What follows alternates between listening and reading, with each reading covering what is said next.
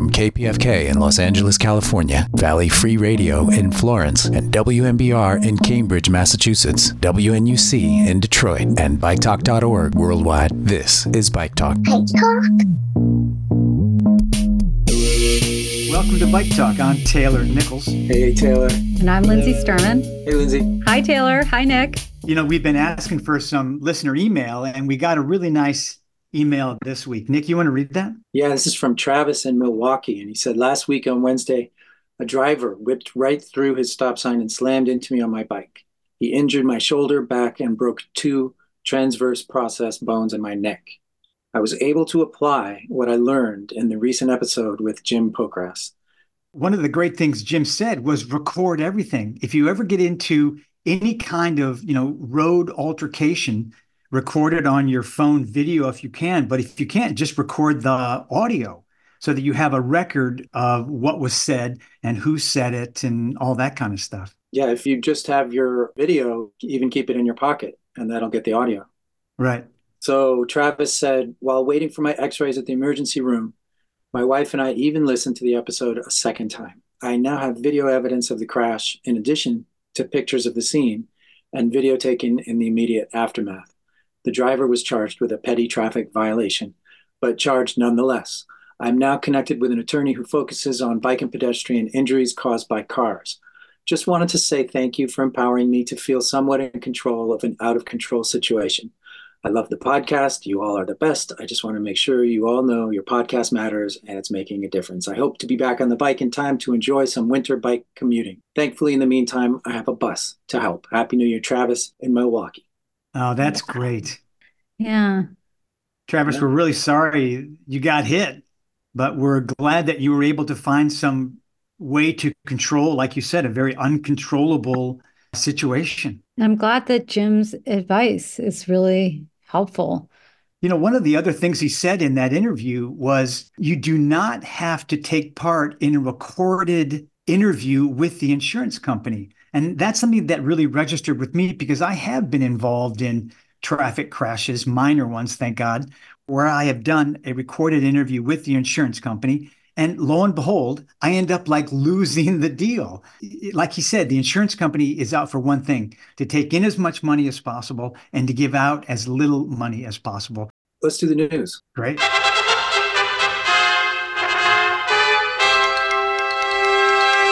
Ted Rogers, who does bikinginla.com, which has local news to Los Angeles, but also state and international and national bike news, is calling for a forum like they did in 2010 with Mayor Antonio Villaraigosa, but this time for Mayor Karen Bass. The idea is to listen to bicyclists about the dangers on the streets and the city's failure to address it. This is great because Mayor Bass has made homelessness and you know the unhoused population on our streets one of her main issues in her first year in office. But she has neglected i think the road safety crisis that we're in. And we've been talking about this on the show the last couple of weeks. It's it's not just los angeles it's new york it's all over the the country. And i think what ted's trying to do is just create an open forum where everybody can say their beef about how dangerous our roads are Mayor Villaraigosa was hit by a taxi cab actually when he was riding his bike. That's what got him really interested in some road safety issues. But that was 13, 14 years ago. And we are still seeing a rise in traffic violence and deaths on our road. I think it's such a good idea. Mayor Bass is, you know, obviously wants to be a leader in these issues. So this could be a really great time because I think once you understand how safety works, it, it really just changes how you drive. And once you understand the speed, this is just one of those things where knowledge is power. Once you understand the issue, you're going to only see it one way, in my opinion. And it So- changes how you see the road, how you drive. Let's talk about the article on NPR from Austin to Anchorage, U.S. cities opt to ditch their off street parking minimums. It does feel like we're um, we're turning a corner on this issue with the parking mandates. Lindsay, can you explain why getting rid of parking mandates and minimums is important? I'd love to quote People for Bikes because they had a great article about it. requiring housing or commercial buildings to have a certain number of parking spaces as a parking requirement. It often re- resulting in fewer homes and less space for playgrounds, gardens, and walking paths that make communities more livable. When parking is required, buildings are forced to spread further and further apart, decreasing an area's walkability and leading to urban sprawl, which swallows more and more land to sustain the same population.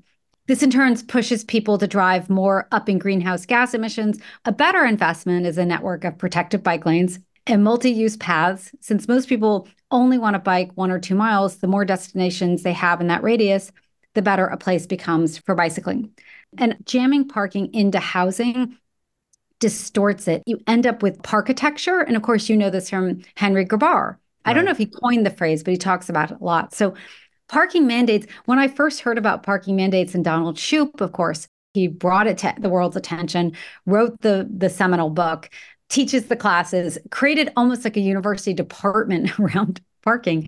And he's right. It's kind of the key that unlocks housing and leads to better mobility. And Lindsay, just so you know, and so our listeners know, both of those books, The High Cost of Free Parking by Donald Shoup and Paved Paradise by Henry Grabar are on our bookshop. So if you go to biketalk.org, you can get those books. And they're both excellent. So they eliminated parking requirements in Austin, Texas. The NPR article quoted some residents. One resident said, I think our country has used its land wastefully, like a drunk lottery winner that squandered their newfound wealth. We literally paved paradise and put up a parking lot. Hmm. Love that. Joni Mitchell when you see some of these malls around towns or you know big shopping centers or office areas you know the amount of surface parking is incredible sometimes and cars very seldom fill it up you know we should ask for people to send us pictures of empty mm-hmm. parking lots yeah. send us your picture of an empty parking lot near you to biketalk.org and we'll post it on our website speaking of books we have we have some authors on the show today. We have Valerie Bolling, who you interviewed. I have two very clear memories of when one, when my father taught me how to ride. I can still remember, you know, riding down Ridgewood Drive in Michigan when I first, you know, got that sense of freedom on a bike. And I remember very clearly teaching my children how to ride. And Valerie Bolling wrote a book called Together We Ride, which is about learning how to ride a bike. And it's really a wonderful book. And this is a great interview. I really had a nice time talking to her.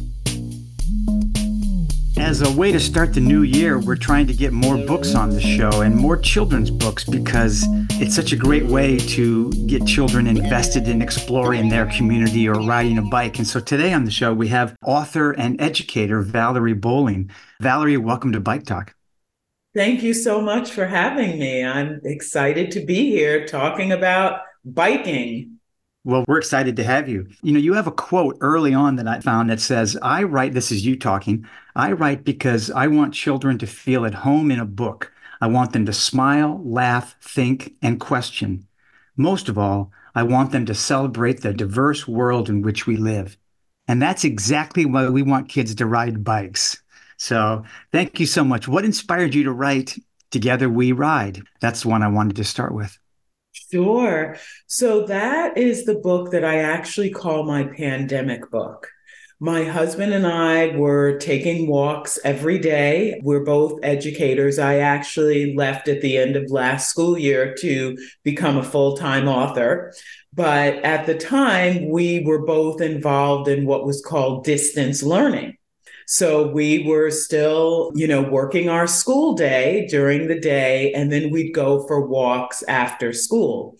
And in our neighborhood, of course, there were lots of children outside playing, riding bikes. And in particular, there was a young girl who had learned how to ride a bike and she was four years old which is you know is on the younger side right, right. learning how to ride a bike and as her mother said she's had lots of time to practice so i actually saw her emerge as a writer. I saw her sort of wobbly at first, and then, you know, within a few weeks, I mean, she would say, Look at me, and she'd right. stand up on her bike.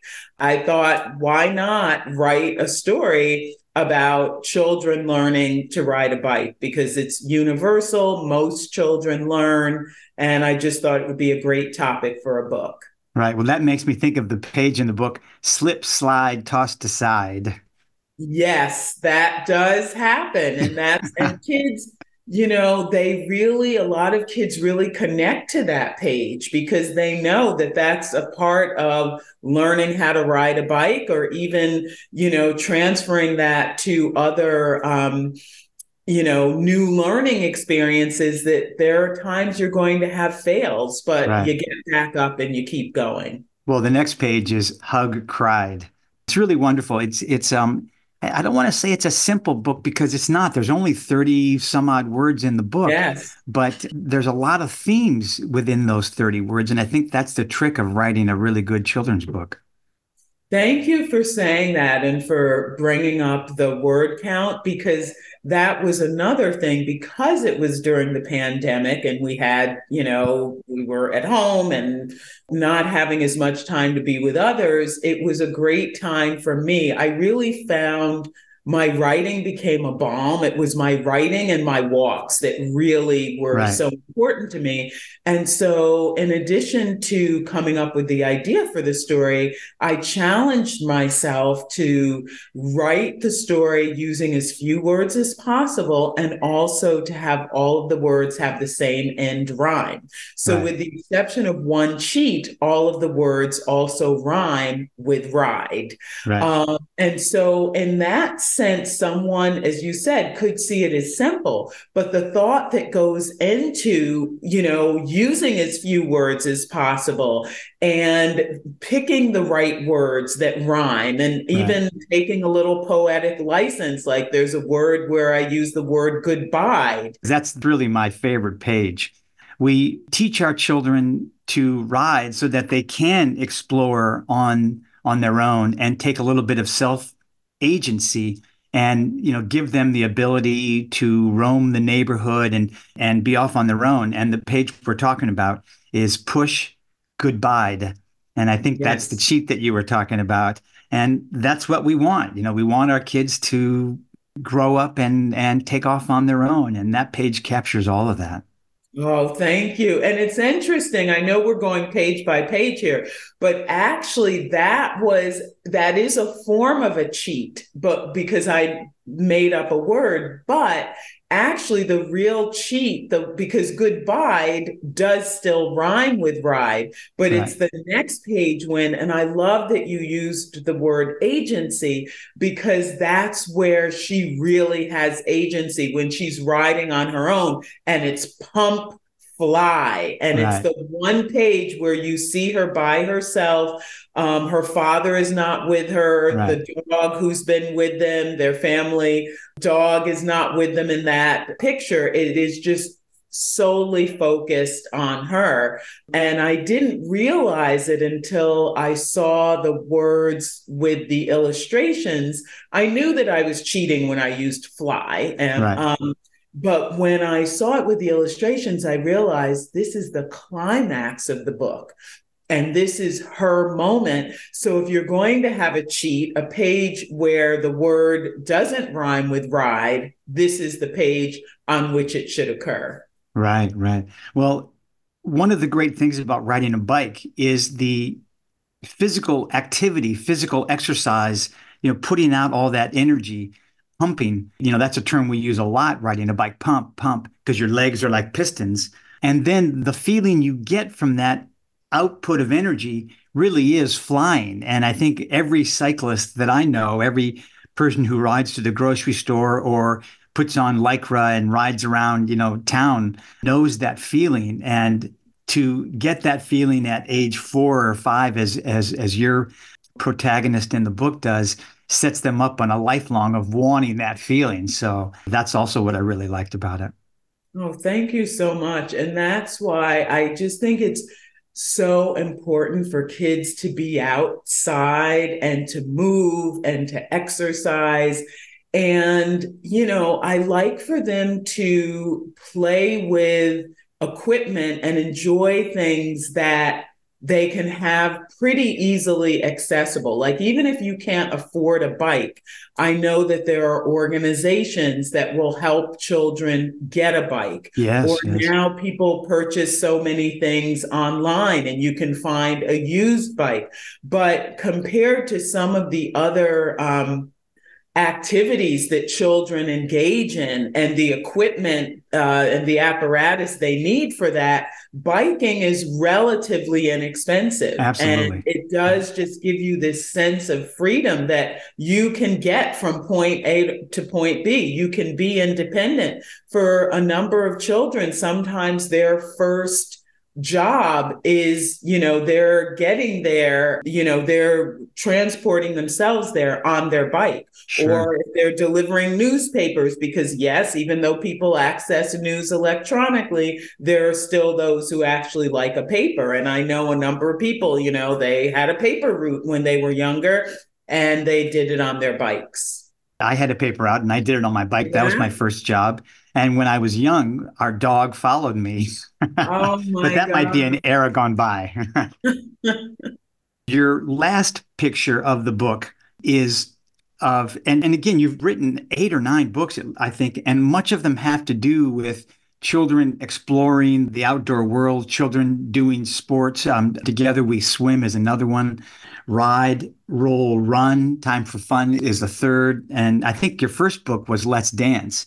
Yes. And, and I just, you know, it's all about activity and movement and taking advantage of your uh, of your surroundings and really getting to know them. And one of the things we talk about about bikes is that bikes travel at the perfect speed of observation. So you really get to know your community when you're on a bike. But what I was going to was the last page of the book. There's just one word, and that's ride on the page. But the picture and the, the artwork is really wonderful in the book also. Is the family riding together, and it looks like they're going to the store. The mother has a basket on the back of the bike, and it's full of groceries or something. And I only bring this up because a couple of weeks ago we had a guy on the show who had tweeted about biking and he had gotten a lot of negative comments. And some people said, um, "What are you going to do? You know, you're you going to ride your bike to the grocery store?" And and he kind of laughed at that, like, "What an idiotic thing, you know, to ride your bike to the grocery store." And I love that your last page of the book is a family riding their bike to the grocery store. Yeah, it's just um, first of all, when people say negative things to people online, I I really believe if you don't have something nice to say, Right. just don't say anything at all. You really don't need to comment on it. But yeah, the illustrator Kaylani Juanita is so talented and she includes so many details. And I'm actually, because you referred to it, I'm looking at the page and it's interesting that you see them going to the grocery store. I see it if you look at the picture, the the cargo, first of all, the little brother who is Right. featured in Together We Swim, Right. Which is the companion book, is in a little sort of sidecar attached Right. to Dad's bike. But I see a crate with a blanket in Dad's, um, like a milk crate that looks Basket, like right. a blanket. And then if you look at Mom's basket, it looks like she's got some goodies in there and something to drink. So they might be heading off somewhere for a little To a picnic. You're Yeah. totally right. You're totally right, and I'm wrong. And No, uh, and you know, it's not even about you being wrong. It's about, and this is what I love about books and particularly picture books and how the illustrations intermingle with the text. Because, in all honesty, I didn't look at this that carefully until this moment. And when you said groceries, I'm like, hmm, did I miss something? So I opened up the book, which I have in front of me. And this is the first time I realized what is actually there and where might they be going as a result. So each time the story can change, you get something else out of it. And that's what an excellent illustrator like Kaylani does. I mean, Right. Kaylani's brilliant. Well, we all see a little bit of what we want to see, I guess. And I wanted to see a family using their bicycles for transportation, not just for fun. But I think you're totally right. They're going on a picnic, and what a great way to go on a picnic. rather than right. drive across town, park, and you know sit by your car. You know, another reason I like your book so much is because so many of the books that I read my children when they were growing up had to do with cars. I'm thinking of, you know, a very early book, uh, Sheep in a Jeep, where it's a bunch of sheep in a car or night driving and and you know they were all wonderful books and I enjoyed reading them but they were really kind of indoctrinating my children into this world of cars you know we have to be in a car to go up a hill we have to be in a car all the time and I think that society's changing and our communities have to change. And I think this book is a great way of leading us into that, of teaching children of no, we can we can bike to the grocery store. We can, you know, go off and bike and explore and find our own world.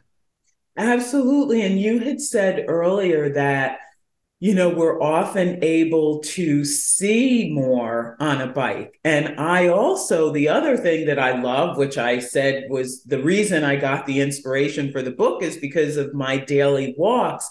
And when you walk, you definitely see things that you wouldn't see if you're whizzing by. You'll even right. on a bike, there might be some things that you would miss uh-huh. that you would see as you're walking. And sometimes people use their cars to go places where really they could walk.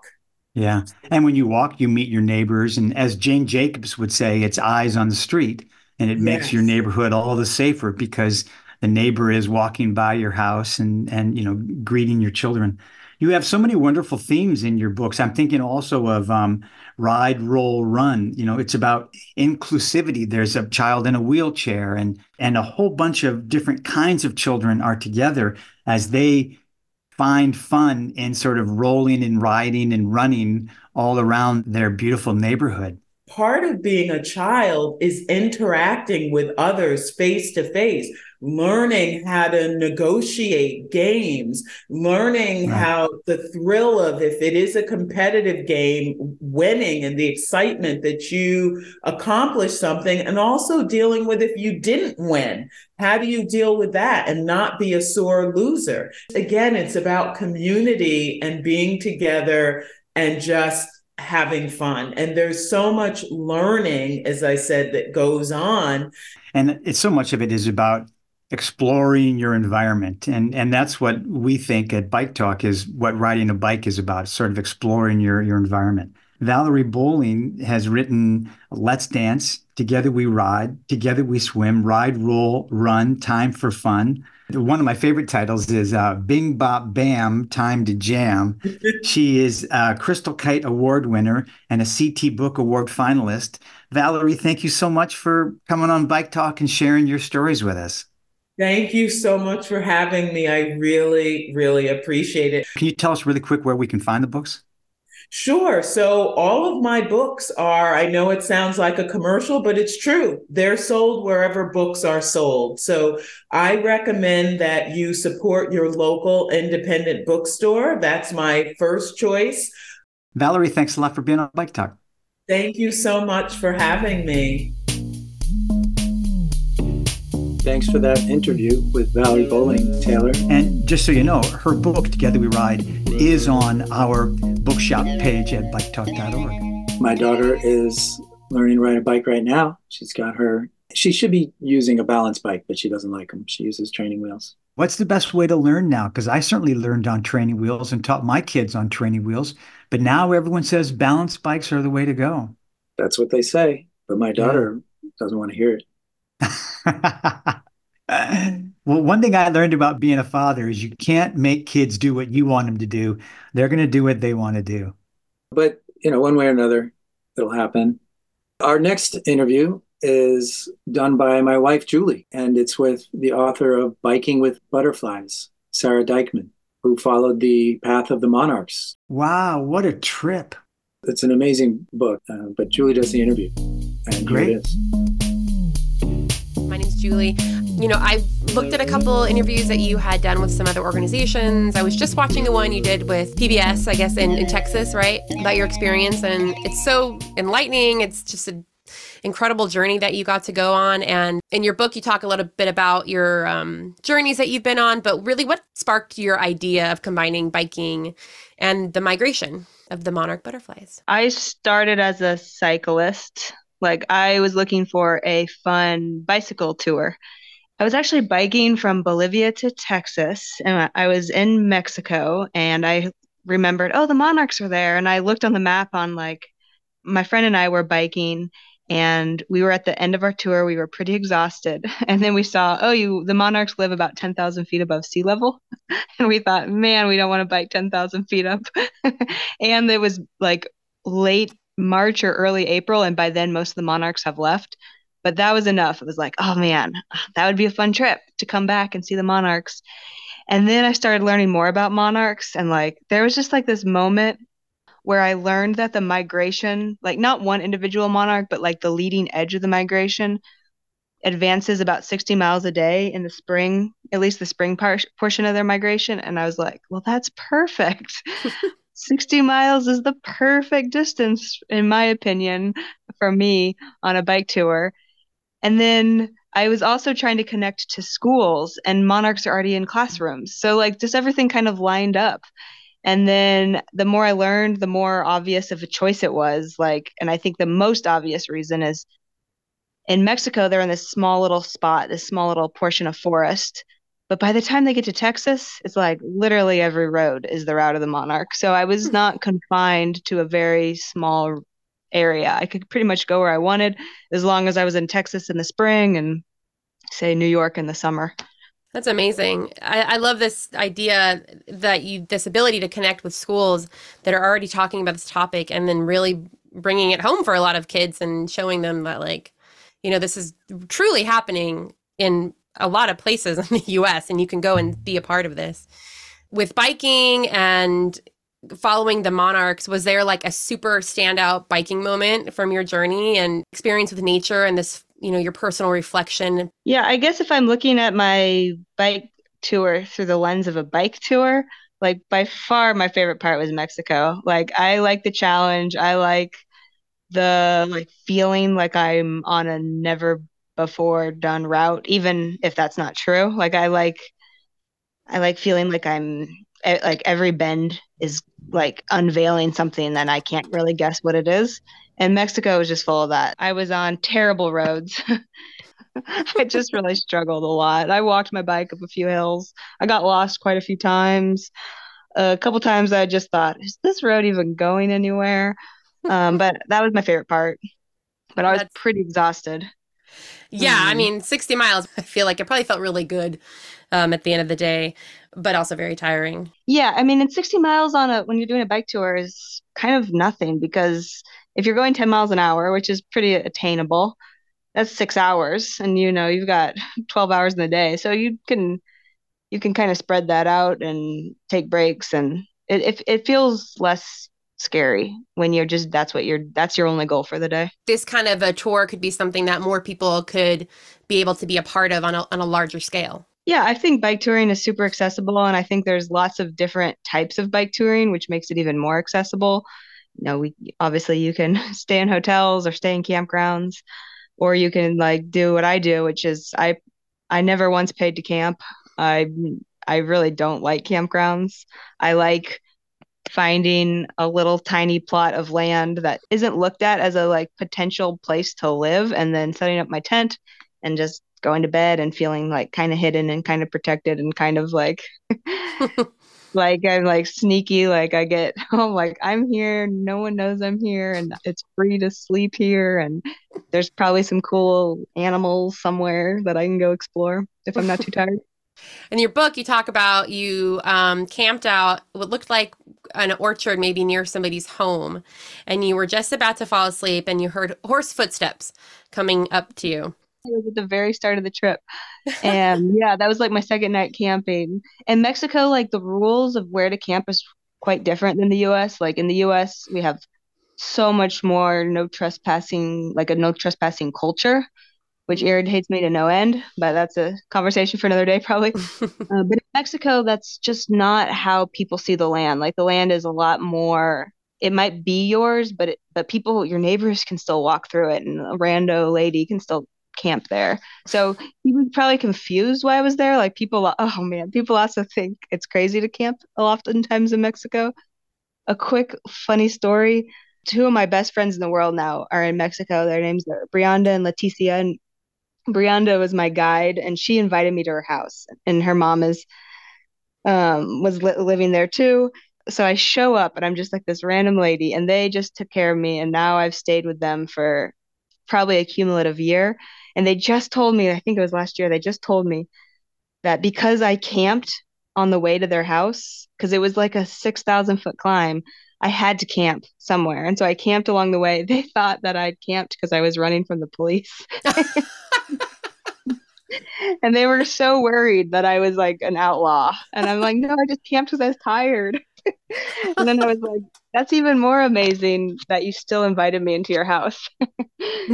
no kidding. The level of trust. I, I love that. Well, I mean, meeting all these amazing people on this trip and this adventure to follow the monarchs, I mean, has it changed I mean, I imagine it's changed your understanding of the interconnectedness between humans and nature as you're traveling on your bike and not in a car and just meeting people like you mentioned. Yeah, I think the bigger connection that I made was that the monarchs connect us all.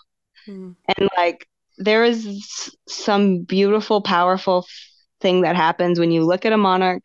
We'll just say you see a monarch in Texas and you know that they're probably they were born maybe somewhere in New York and their grandparents were maybe born somewhere else in the upper Midwest.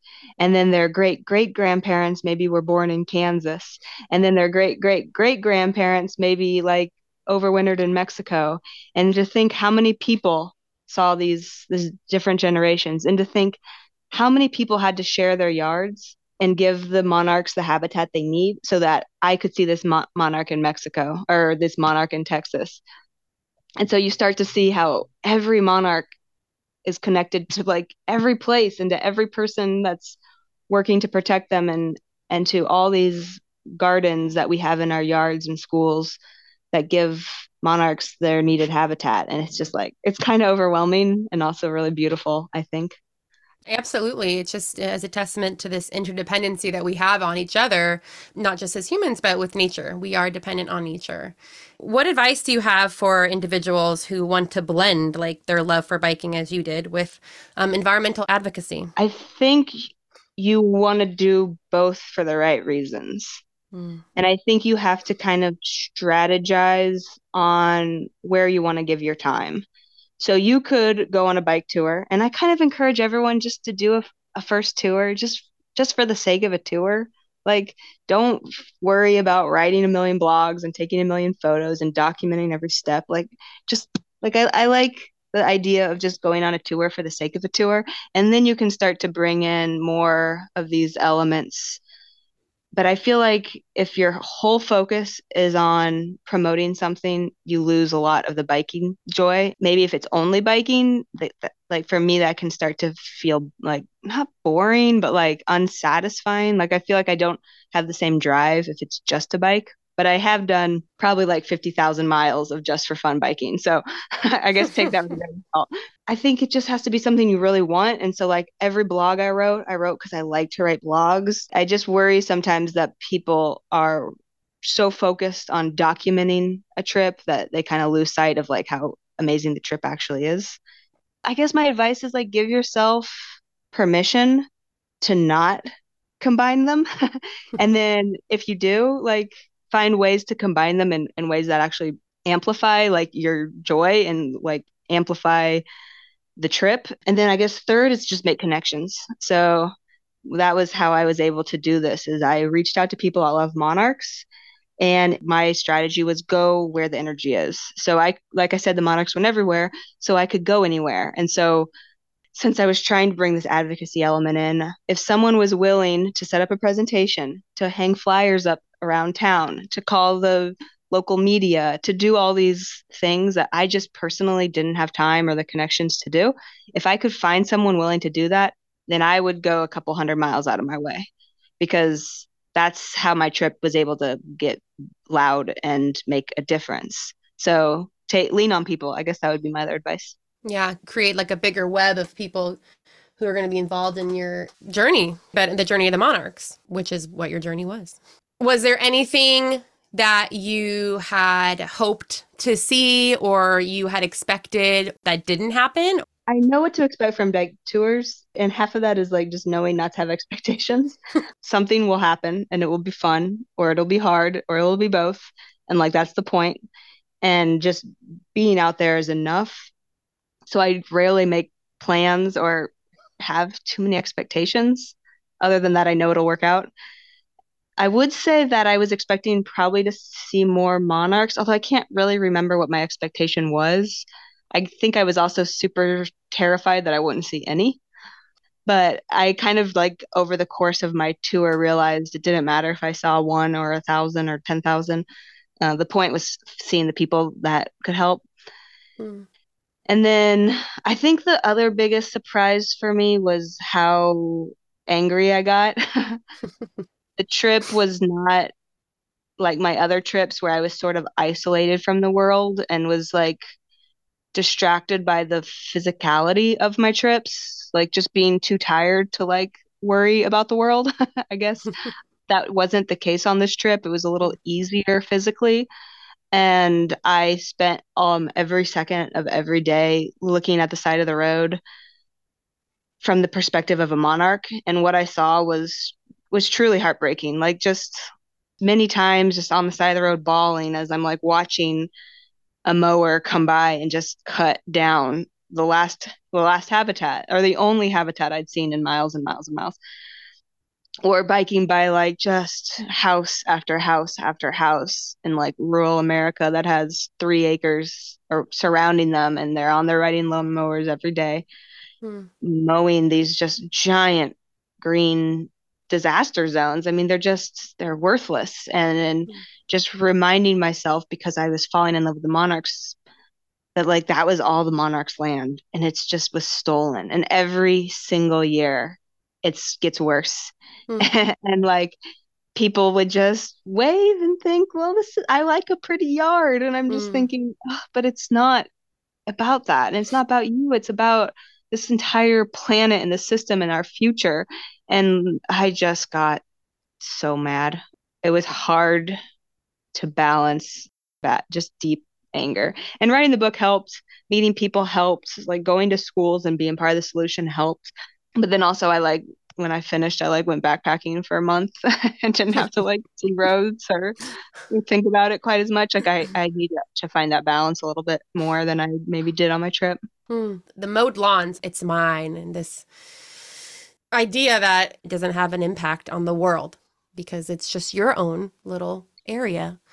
You're following these beautiful creatures, just witnessing what's happening around them. And I hope that more people are jumping on. It sounds like you have a bigger group of people who are hopefully understanding what's happening now. Yeah, I hope so. And and even if not, like I just hope the people that are fighting don't feel quite so alone. And often like the work people are doing to take care of their little slice of the earth like doesn't really bring them to other people. And if you have a garden in your backyard with all your native plants and your milkweed plants, like it can feel pretty isolating to be in this mm. like sea of suburbia. And so I was like connecting them and reminding them like no, we're part of a big team and I live by the mantra is all we can do is try. And like, if the monarchs go extinct, or not the monarchs, but the monarch migration goes extinct, I want to look at generations to come and just tell them I, I just tried. And that's all I want from people older than me, too, is to look at me and say, I tried. And I don't see older people fighting enough. And I don't see my generation fighting enough. Let's get out there. I'm with you, Sara. Yeah.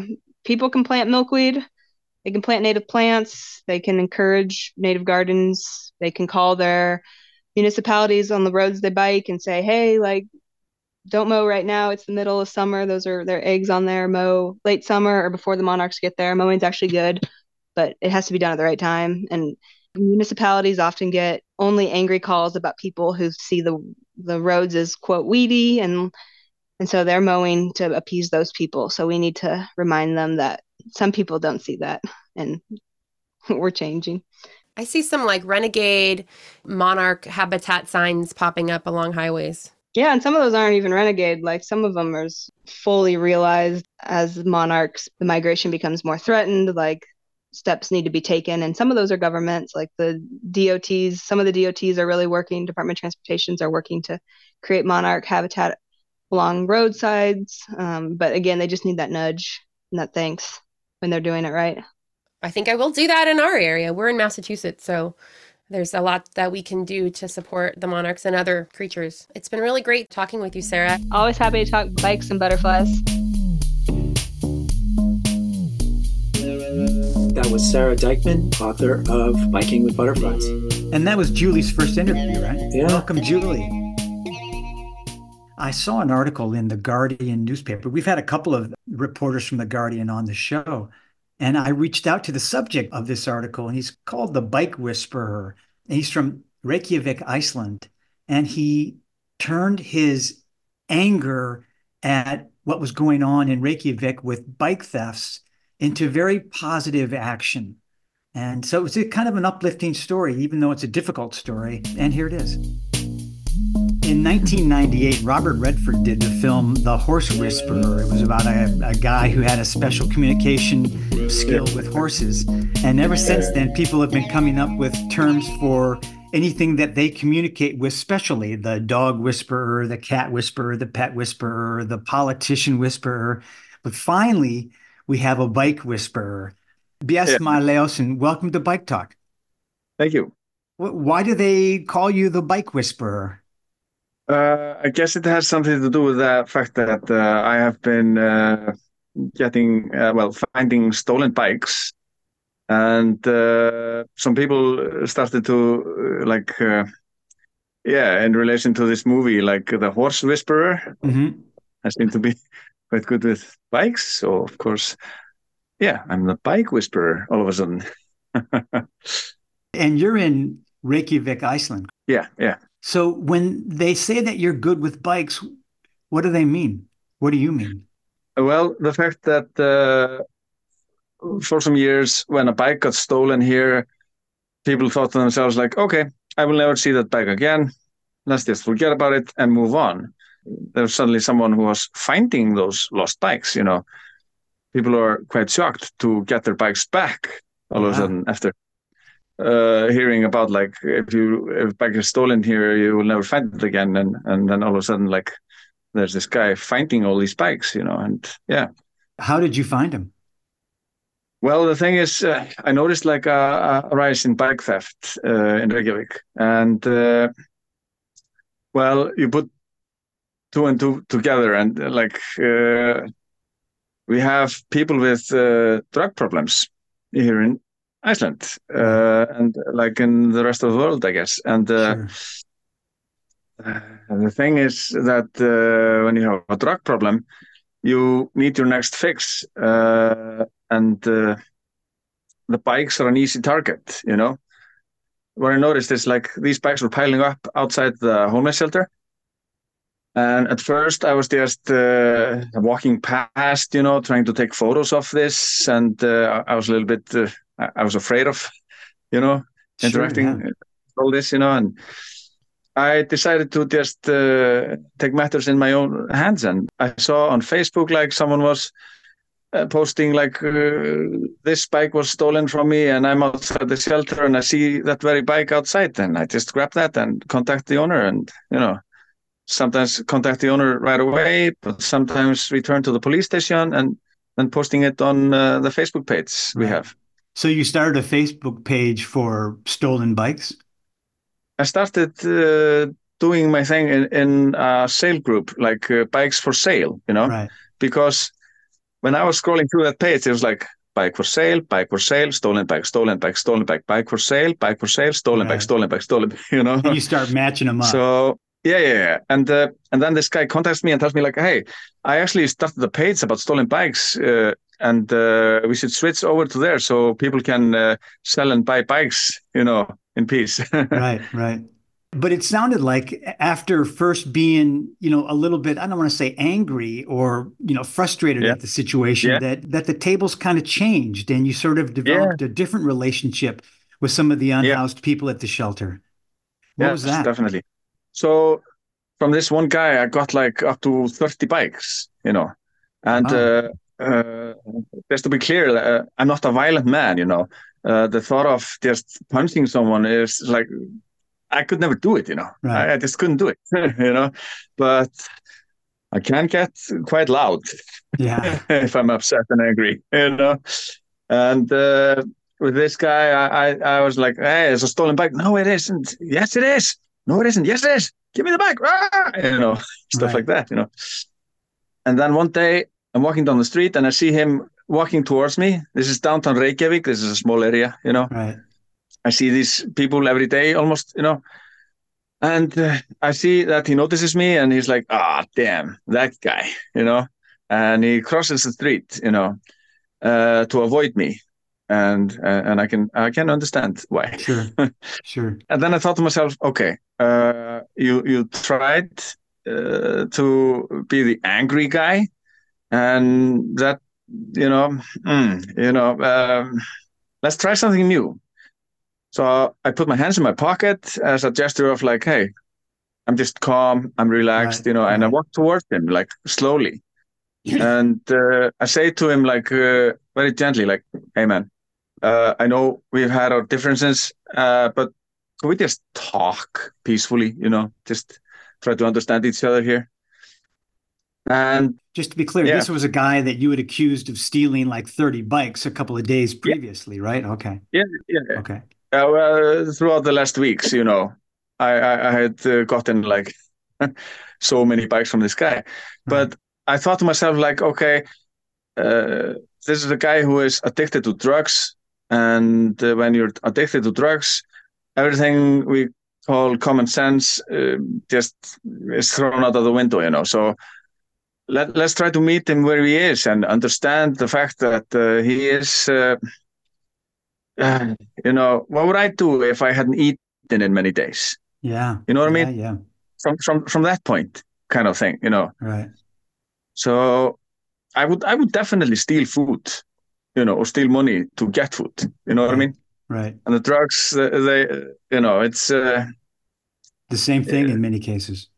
yeah, you know, it's like uh, you haven't had your fix, and, and everything within you screams for the next fix, and and and there's a bike, and bikes are an easy target, and and I understand, you know.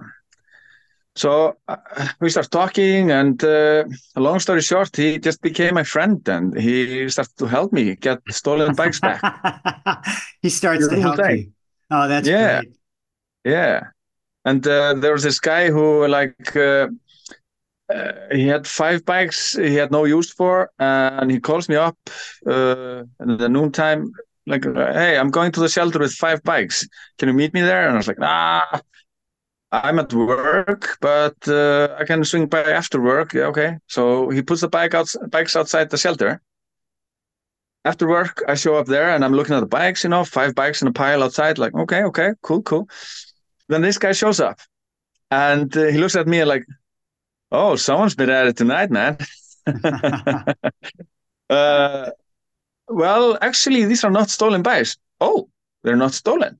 No, this is a gift to you guys. Really? He says. And then he says to me, like, uh, will you be here in five minutes? Yeah, yeah, sure. Wait, Just wait here, wait here. He walks away and comes back with a bike. And he says, like, ah, I saw this hidden away close by, and uh, I, I think it's stolen. I think you should just take it, take it, you know. Immediately, I thought to myself, okay, I, I think he stole it, but I think this kind of moved him, you know, and he, he wanted to show his gratitude, you know. Right. And then he says, like, are you doing this for us? Yeah.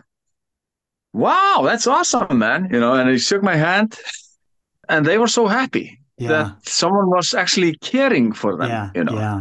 And uh, the three of us just ended up uh, just talking like good friends for up to an hour, Wow. you know.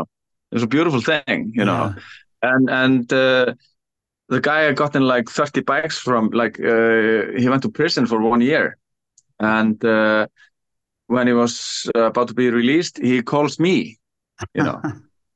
And like hey no one wants to pick me up you know. Can you can you do that? Wow. sure thing. Sure thing you know.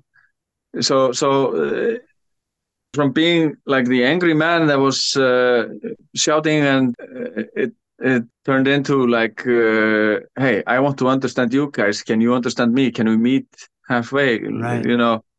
Reykjavik's about 140,000 people. And I think you said that the number of stolen bikes has dropped in the last couple of years since you've It been has, doing yeah. this. Yeah, yeah. I, I I've heard about some dealers that really hate me. Sure. And uh, these two guys I just to- told you about outside the shelter, they both told me that uh, no, I, don't, I don't know what's happening, man. The dealers they, they, they don't want bikes anymore. I think I read that, that the police often come to you when they need to find a stolen bike. Well, the thing is, uh, people go to the police to re- report a stolen bike, and then they fill out the report for the insurance company. You know, yeah, yeah, and they fill out the report here for the insurance company, and uh, okay, they do that, and they're like, uh, nothing else I can do? No, not really. Oh, oh, wait, wait, wait. There's this guy, uh, the bike whisperer. You heard about him? you should talk to him. You know. Yeah. So they tell people to talk to me. You know. I dream about having a meeting with uh, the Minister of Justice. It's Like, hey, we need to fix this. You know. Right. Well, I think the idea yeah. of unhoused people having access to bicycles is really important because it can help them, you know, get to services or possibly even get to Exactly, yeah. jobs. I am in Los Angeles. We have an Yeah. awful lot of unhoused people living on the street in tents and Yeah. things like that. And you often Yeah. see a pile of bikes in disrepair at a lot of those sites. And I hate to think that those are stolen bikes because I do think unhoused people need transportation. And in a city as, do, as spread out as Los Angeles, that can be very important. Yeah, but the thing is here, at least here in Reykjavik, uh, it seems to be like uh, they use it for transportation uh, for a little little while, and then they trade it in for some drugs, and then they steal something else. You know, uh, the the bike theft is mainly about uh, financing, uh, you know, Drug addiction. drugs. You know, yeah. Yeah, yeah. Well, do you still have a relationship with uh, one gentleman who who got out of jail? Sadly, no. Oh, Uh, he actually passed away. oh, Yeah, that's very sad because uh, uh, you know he told me like uh, I, I I see in this world you know I, I live in like uh, world of drugs and stuff. Uh, when there's a problem, everyone wants wants to fight, and I'm I'm always telling them that we just need to talk. You know, so so this was a peacemaker. It was just a very nice guy actually. right, right, You know, and now he's gone, right. and it's so sad. You know. Well, life on the streets can be very hard. Oh yes, sure. Let's change subjects really quick. I want to ask you, what is cycling like in Reykjavik? What's the biking world like there? many people have uh, switched uh, to the bicycle you know they maybe have still have the car you know but uh, at the bike or some even uh, switch from the car to the bike you know especially like the e-bikes reykjavik city is really pushing for people to like use the bikes or uh, you know walk uh, cycle use uh, e-scooters uh, e-bikes or, or bus you know everything uh, instead of the car you know Right. Well, not only are you the bike whisperer, but you even called yourself a bike nerd, which makes Yeah. you welcome on Bike Talk anytime. Uh, Yeah. One more time, what's the name of your Facebook page? Not that many of our listeners will be looking for stolen bikes in Reykjavik, but I'm just curious of what Yeah. the Facebook page is. Uh, in Icelandic it's uh, hjóladót OFL tapað, fundið eða stólið so basically bicycle stuff and more lost found or stolen That may be tough to find. Bjartmar, thank you very much for your story and for all your outreach and help with unhoused people and helping people get their bikes back. Thank you for coming on Bike Talk. Thank you uh, can I add just a, uh, one little thing Please. what I'm doing is happening because the system here is failing. You know, when it comes to people with drug problems, we have had like uh, up to 100 people in one year die Right. from drug problems.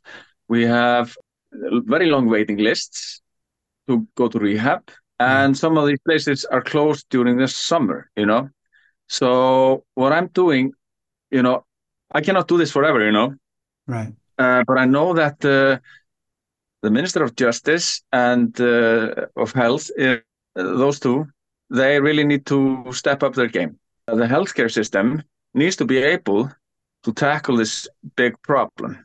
And as soon as that is done, I can finally take a break. Right. So uh, what I'm doing is like uh, it's gotten much attention. It's in the media here in Iceland, and and I want to use that to push for a change. You know, because this is happening because the system here is failing, and we can do so much better. Well, thank you for your work, and thank you for coming on Bike Talk. Let's hope for a better 2024 on all those issues, yeah. on the drugs and on yes. the bike theft, and on hopefully yes. some good riding. So yes, for sure. Um, Bjartmar Leósson, thanks for being on Bike Talk. Thank you. That was a good story, Taylor. Thank you for bringing us that. He says he wants to have a meeting with the Minister of Justice. Uh, well, what, what he said was he dreams about having a meeting with the Minister of Justice and Health in Reykjavik to address some of these issues. And, you know, we started the show with wanting to have a meeting in a forum with Karen Bass. I hope he gets that meeting, and I hope we get our meeting with Karen Bass. Public forum on bike safety. Yeah. Right. All right. Well, we'll see you next time. Ride safe. Hi, this is Stacy with a bike thought. Unfortunately, our world has been built around personal motor vehicles. We've given most of our tax dollars to supporting individual driving versus transit, walking, and biking. We've given most of the space in our cities to the storage and operation of these vehicles so that drivers might never be slowed or inconvenienced. We've allowed the size of these vehicles to balloon, and we've allowed the speed at which they may travel to exceed what humans can survive upon impact. We need to get things back to a healthy equilibrium. We can do this by dropping minimum parking requirements, having mandatory intersection daylighting, no parking within 20 feet of a crosswalk, as California has just enacted. We need internal speed limiters, automatic emergency braking, driver monitoring, and event recording, like is required of vehicles in Europe. We need our leaders, lawmakers, and judges to see people outside of cars as people who should be protected. We need driver licensing to be tougher and for that privilege to be forfeited if it is abused. If we are to have any hope of children having the freedom to bike, to unpave or unmow paradise so our pollinators stand a chance, we've got to get human driving in check and to balance our transportation options so that we might have our fair share of space and time. This episode of Bike Talk is sponsored by the law offices of Pocrass and De Los Reyes, with offices in Los Angeles, Bakersfield, and serving all of Southern California. And that was Bike Talk. If you have a story, a tip, or a topic, head over to biketalk.org and send us a message. Talk again next week.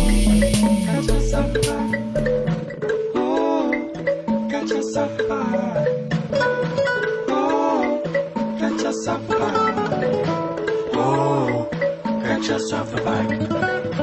Oh, got yourself a bike.